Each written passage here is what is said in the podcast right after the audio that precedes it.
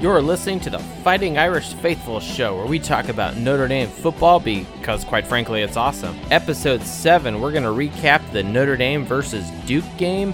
We're going to compare Notre Dame's home opener of twenty twenty to past Brian Kelly home openers. And we're going to give a little preview about our upcoming ferocious opponent, the South Florida Bulls. So here we go. Strap them in. Pour yourself a drink, and let's go, Irish. Three wide receivers right. They're going to go for two.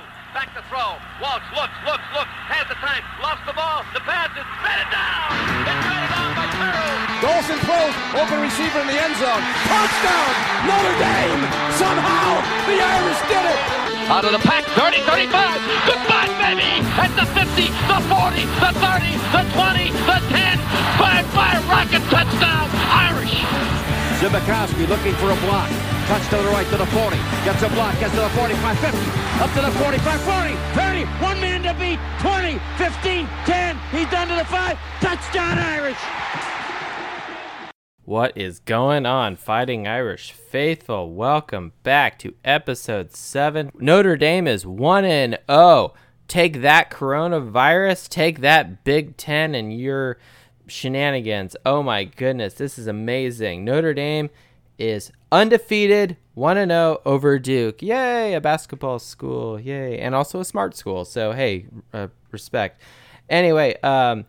thank you, everyone, for joining us tonight. Uh, trying to get this out to you earlier, so uh, you can listen to this hopefully Thursday morning.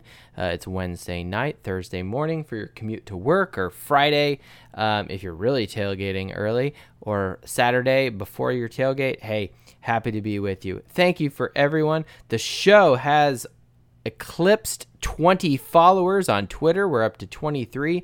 Thank you everyone this week who followed me. Appreciate it. Per the stats I get from Spotify, I have a new follower in France. So uh, if I could speak French, I would be totally uh, doing a little French thing right now, but that's not going to happen. So anyway, um, thank you everyone for joining us. Let's get into it. So tonight's episode, because we won, we're gonna I figured we'd do something really nice. Uh we're gonna do with a uh Bunnahabhain single malt Scotch whiskey. This is one of the distilleries from the island of Islay, which is just north of Northern Ireland off the west coast of Scotland. Um, it's a little peaty, it's delicious, it's amazing. um, I've actually been to Islay, but that's a story for another time. All right, so Notre Dame beat Duke, and it was not a pretty game. I won't sugarcoat this. The offense came out flat, um, but the defense looked awesome. Um, that's kind of the, the general consensus I'm I'm getting from the Twitterati. Um, there's some people who are saying, hey, just relax, there's COVID, and, you know, we've got – it's the first game of the year. They're allowed a little bit of rust. You know what? Clemson didn't look that rusty, and they had some of their players who didn't even travel for the game. So, you know, what do you want, right? And I think that's a lot of the construct here of this game. Everyone is naturally looking past Duke. They're looking down the schedule, and they see Clemson in November, and they're saying, this is the game. This is the one. It's been circled. It's been highlighted. You got red pen. You know, you've thrown glitter around it. It is the game. So we're naturally comparing ourselves to that team. Plus, they're currently ranked number one in all the polls. So uh, there you go. Except Sagarin. Sagarin still has Ohio State as number one. How is that possible? They haven't played a game, and I know the Big Ten just announced right now, if you're you're really on your feet, if you're a Purdue fan, if you're you know uh, uh, someone of the Islay, uh, there's waiting for your Islay football. Do they even call them the Islay anymore? I don't know.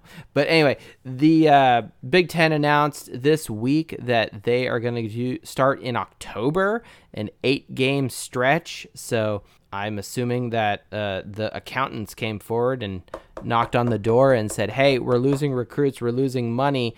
And uh, Notre Dame had over four million views last week because no one wanted to watch uh, Ohio State drub uh, Little Sisters of the Poor up in northern Michigan. So there you go. Um, but back to the Notre Dame versus Duke game. Um, Notre Dame did start out slow and then clearly exerted some sort of dominance as the game went on. And um, I don't necessarily think that's a bad thing. There have been games in the past. Look back to the worst season, twenty sixteen. Let's let's just peel off the Band-Aid and just dig into the scar here.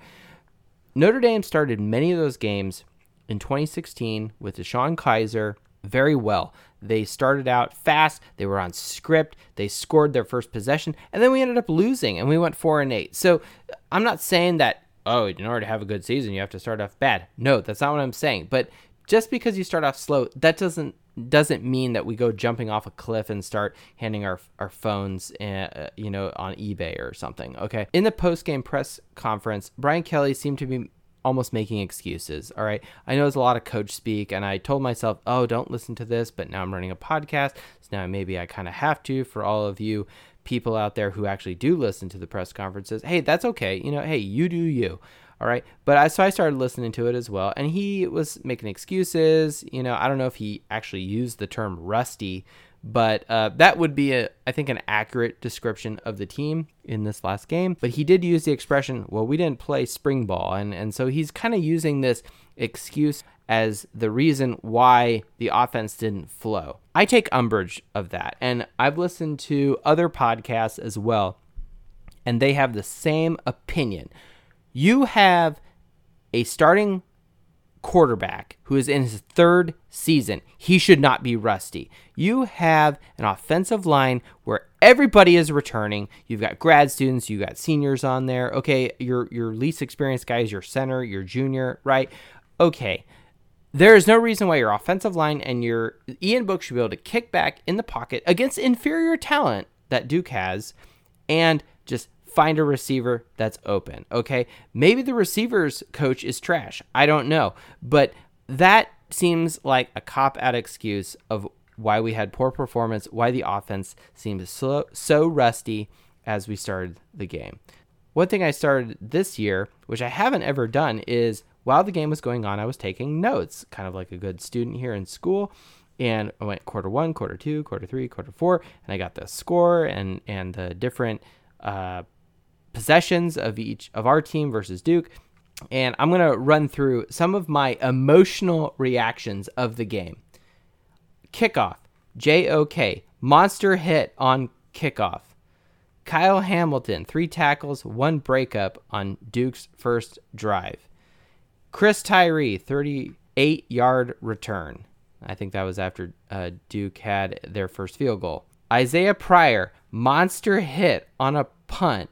Lights out, bitch. Take that. Oh, sidebar. When I was in college, um, this was, of course, at Gonzaga University, and this is when Tyrone Willingham was our coach. I remember uh, being very passionate as a freshman in college, and in my co-ed dorm, there was uh, there were some girls that lived above us, and I was watching. Apparently, uh, one of my friends, she said, "Hey, I could hear you while you're watching the game."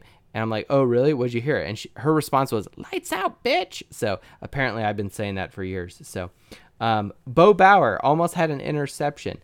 Uh, no protection at all. Oh, here's a good one. Third and twenty. We throw a ten-yard pass to the tight end. I uh, bring that down to bad play calling. Fourth and eight. Fake punt. We look much better. Why is Kyrene Williams' hat keep coming off? Did anyone notice that? His helmet kept coming off. Like, Denard Robinson, do you remember when his shoes kept coming off? They kept calling him shoelaces because he didn't tie his shoelaces. Do we have that with Kyrene Williams? Should we expect that his helmet comes off? Maybe that's one way he gets tired. He takes his helmet off, and so he has to go to the sideline, and then Chris Tyree comes in and kicks ass and dominates. I don't know. Book, dodging traffic, and then he does a goofy chest pass. Does anyone remember that in the second quarter? Do our receivers suck at getting open? Book looks so frantic and so uncomfortable many times. He also missed a wide open pass, I think, to Avery Davis as well, but that's that's something else. Why the F does Book not throw downfield? He's very good at the short stuff. He does a good shovel pass. His chest pass needs some work, but man, he does not throw downfield. Maybe they're not open. Who knows? Oh my gosh. When Je- Jeremiah Owusu-Koramoah stripped the ball, he came in with a club. Great play. We recovered the recovered the fumble. But then Kyle Hamilton on that same play got really nasty, rolled up. Oh my gosh, I was freaking out. Who was not freaking out when they saw that? My favorite player going down with an injury out the rest of the game. If Kyle Hamilton is not one hundred percent, he should not be playing in South Florida. We need him for the rest of the season. Do not play him. Do not force him. We sh- we are a twenty-five and a half point favorite over South Florida. He shouldn't play. But let's not talk about F- South Florida right now. Kyrene Williams scores on a power run on fourth down from the end zone. Hashtag R T D B. Hell yes. We heard Trooper, Trooper, Iron Maiden, tonight's opening song. Whoever is doing the music in the stadium, I heard it from my T V watching. I texted my cousin. He's at the game. He's sitting in the southwestern corner, southern su- southern end of the end zone, kind of uh, five rows up. He said he confirmed that Trooper by Iron Maiden was played in the stadium. Whoever is running the music and the sound and the environment, whatever, over the P A in Notre Dame Stadium, thank you for playing Iron Maiden, my second favorite band of all time. The toast this week goes off to that person, that dude, that gal, whoever you are. Keep it up. Let's get some, uh, some maybe some Slayer next, maybe some D M X. I don't know. Just keep that energy going. That is why tonight's opening, I had something else planned, but then as soon as I heard that on Saturday, no, no, no. This this podcast, we're changing it to Trooper. So cheers to that person. Mike Mayer. Who is not impressed with Mike Mayer? That guy is like channeling some sort of spirit of John Carlson. I watched that guy play. Oh my gosh. First catch, amazing. Love it. We win twenty-seven. thirteen, uh, a couple field goals from Door, three touchdowns. I mean, we won, all right? Be happy, all right? It's the first game of the year, and we'll talk more about that.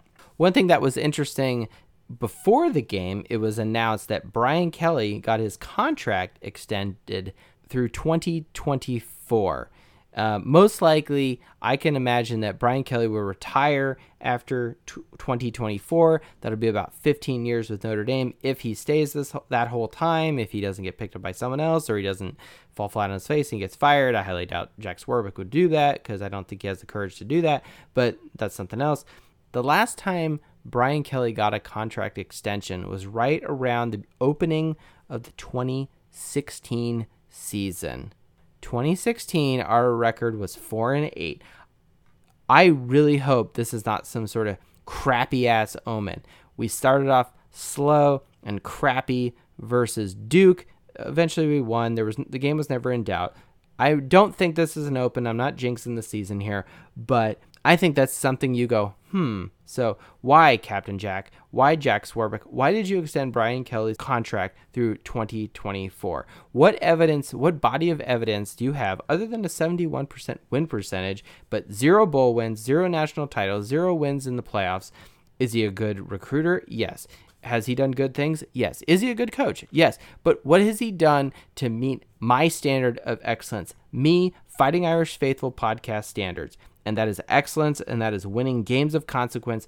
That hasn't happened. It hasn't happened since twenty twelve. All right, moving on. Second toast of the night, Kyrene Williams. There is no doubt he is our number one running back. Two touchdowns run, rushing, one hundred twelve yards, ninety-three passing yards. Uh, granted, one of them was like a another Ian Book chest pass or whatever, you know, just a little whoop drop over the top, and he had amazing yard run. It's basically a run. Sports Illustrated named Kyrene Williams the running back of the week, so that's awesome. So to Kyrene Williams, keep it up, buddy. Cheers to you. Second toast. So a lot of people are freaking out over Notre Dame's response to the game, but I started comparing Notre Dame's numbers. I looked at the box score, looked at overall team performance, and honestly, it doesn't look that bad. We won by fourteen points. We scored twenty-seven versus their thirteen. We had forty-two rushing plays versus their thirty. We had less passing. So we had uh, more plays. We had six more plays, and we had a fifty-seven percent run percentage versus Duke's forty-four.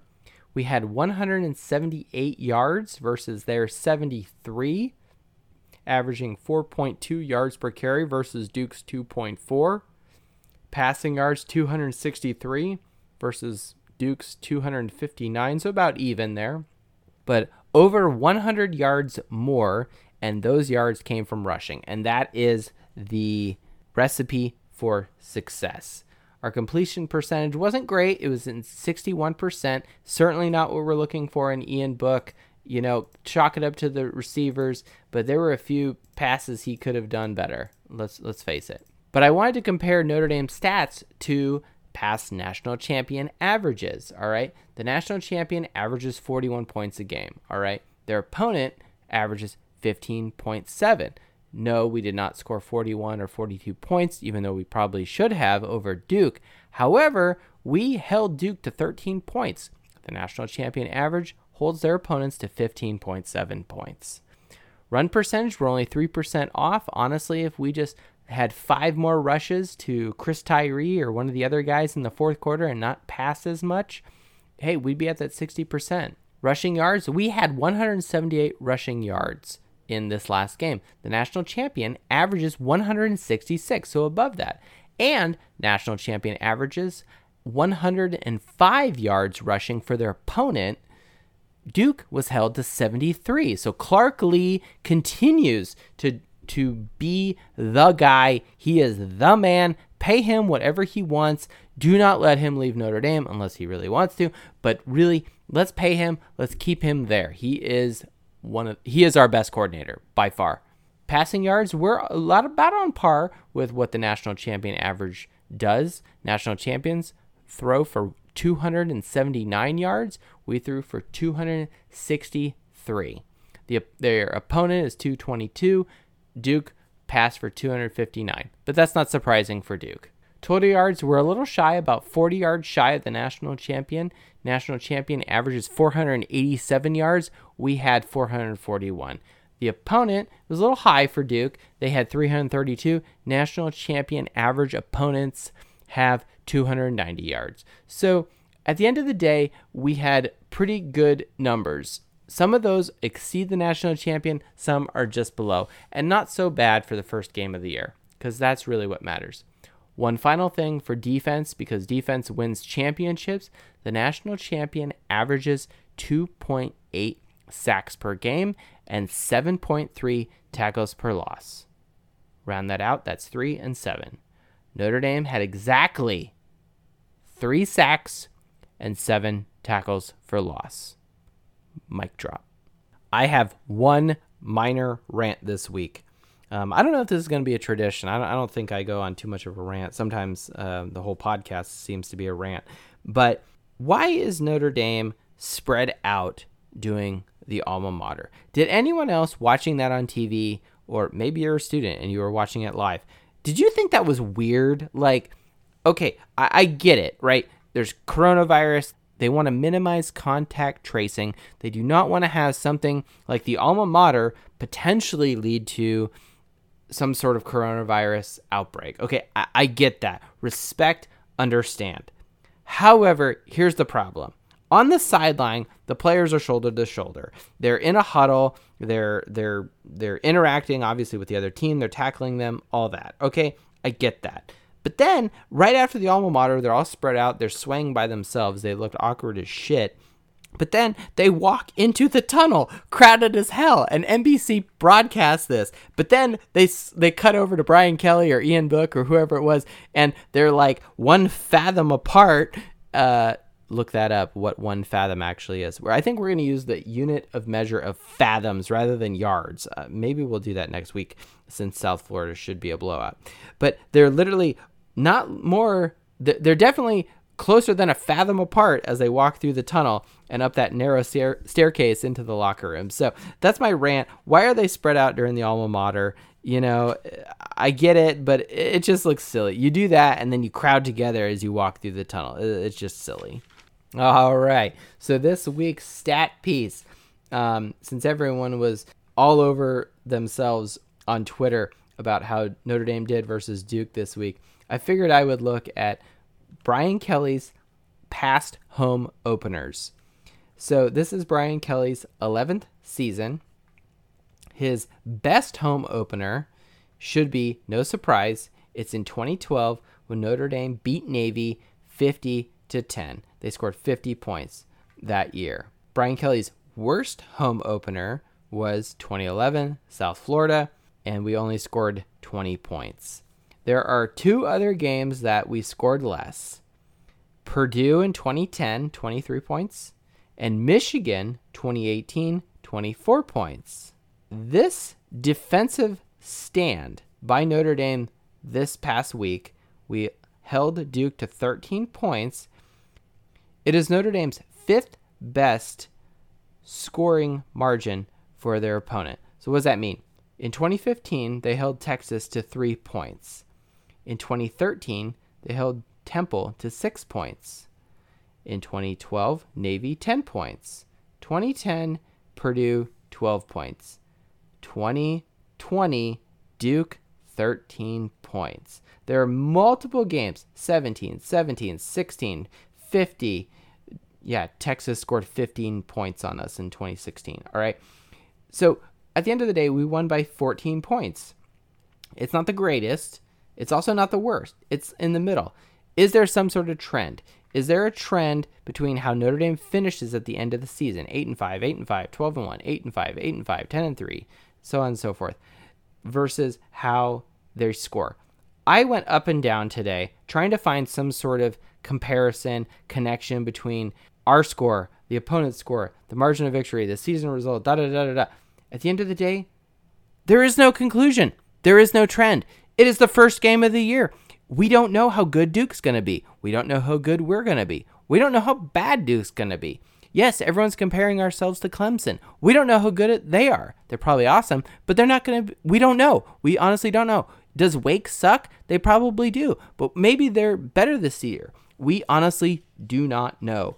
There is no conclusion I could come up with how Notre Dame performs in game one to the rest of the season. There is no trend here. There is nothing here. We scored forty-seven points in twenty sixteen. Granted, we lost. There's no connection to that. We allowed, maybe it's an opponent thing, right? Maybe we're going to have a great season. I honestly don't know. We, but there's been years where we've held an opponent to three or six points and we've gone eight and five. All right, so so there's no conclusion, there's no trend, there's no consistency here. It's the first game of the year. There is nothing you can conclude about the season from this game. Take this game for what it is, take it as a win in the win column, and be done with it. Move on. Yes, there are things we can improve on, and that's what film is for, that's what practice is for. Just do that. All right, so Notre Dame will be playing South Florida this week. South Florida is also one and oh. Their head coach is Jeff Scott. Does anyone know the history of Jeff Scott? Well, of course you don't know. That's why you come here to this podcast.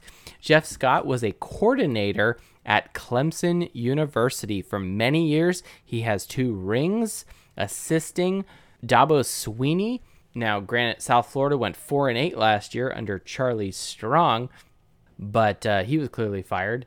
But now South Florida is one and zero, and they beat last week powerhouse from South Carolina, Citadel. Citadel runs a uh, very run-heavy offense, and um, that is pretty much it. So, South Florida has a four-year recruiting average of eighty-one versus Notre Dame's thirteen, and uh, Jeff Scott's never been a head coach, so he's got a career-winning percentage of one hundred percent uh, within his first game. Um, Grant, I think I could coach South Florida and have them beat Citadel. I, I don't think it's going to be that hard. So, um, hey, there you go. So there's really nothing you can conclude from this first game. I mean, if you look at the numbers and you compare Notre Dame's thirteen points versus South Florida's on scoring defense, right? South Florida is ranked seventh in the country right now versus Notre Dame ranked tenth. Like, wow, we look amazing. We're both top ten. No, it, it's, it's, I mean, honestly, the Big Ten hasn't started playing. The S E C hasn't started playing. All right. They played a garbage team. I mean, no offense to Citadel, respect to Citadel, but you don't have good talent, right? Um, there's really nothing you can conclude from here. Uh, we we need more data. We need we need more data points to uh, make any sort of conclusion. Notre Dame is a twenty-five point five point favorite in this game. Uh, it should be no question that Notre Dame's going to kick ass, dominate. Um, I was telling people at work today uh, while amping up and self-promoting this podcast that they should score over thirty points. They should win by over thirty. The last time I made such a bold prediction was in twenty fourteen, right after Notre Dame beat Michigan thirty-seven to zero. I said we would beat Purdue by forty points, and the score would be fifty to ten. That clearly didn't happen. But uh, so I hope I'm not wrong again. Um, I really want Notre Dame to win. I really think that this was a wake-up call that some of the underperforming by Ian Book, let, let's face it, we're supposed to get Braden Lindsay back this week. Uh, we should do well. Defense, you're awesome. Uh, Jer- Jeremiah Owusu-Koramoah, keep it up. You are the man. You need to be a household name. Uh, you are awesome. Keep it up. Bo Bauer, I want to see you rip someone's head off in a in a very Catholic Christian way. So yeah, if you want to if you want to amp up for this game this week, uh, since South Florida's mascot is the Bulls, uh, you should probably be watching some rodeo, saying a little bit more yeehaw and y'all. Maybe uh, maybe you do some bullfighting. I know it's a little gruesome, but hey, do some bullfighting. Uh, dress up as a matador. Got a costume of a matador. Eat some tapas. Go to Spain. I don't know. Let, let's beat South Florida. There's no reason why we shouldn't mop the floor with them. All right. A win is a win. We got a fourteen-point victory this week. Take that. That's two touchdowns. It's a very comfortable margin of victory. You know, we. I would rather have our team start off slow, kind of feel the game out, feel out opponent, get a little bit of a chess match going on, and then wear them down and dominate and score a lot at the end of the game, not because we're mounting a comeback, but because because we have figured out how to exert our will. Clemson did that to us in the playoffs in twenty eighteen. There's no reason why we can't do that going forward against any team. I don't care who, if it's South Florida, I don't care if it's Clemson, I don't care if it's Alabama. Exert your will as the game progresses and leave no doubt in the fourth quarter that we will win. The opposite, you do not want to start off great, look awesome, but then get lackadaisical as the game goes on. And then your opponent, you give them hope, and then they mount a, a fourth quarter comeback. That was twenty sixteen. So at the end of the day, we do not know enough about this team after one game. It's one data point. We'll see. We will know more about this team as we progress, as we play South Florida. Duke may be good. Maybe Notre Dame is average. I honestly don't know. A win is a win. As more games go on, we will know more about our team. We will be. We will know more about our A C C schedule.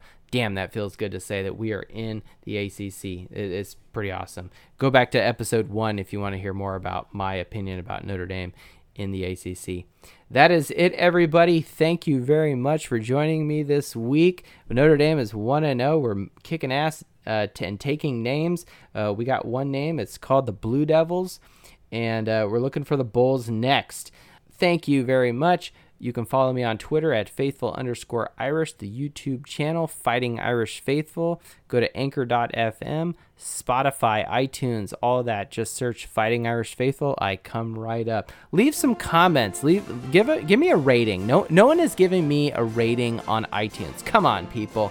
All right. Am I not drinking the right scotch you want? All right. Maybe you hate scotch, right? Say vodka is better. I don't know. You know what? Hey, anyone in Russia, you got some Russian vodka? Whatever, right? Anyone in Texas, some Texas Tito's vodka? Whatever. Thank you, everyone. I'm getting rambly. I'm two scotches in. Here we go. Have a great week. And uh, Schlante, go Irish.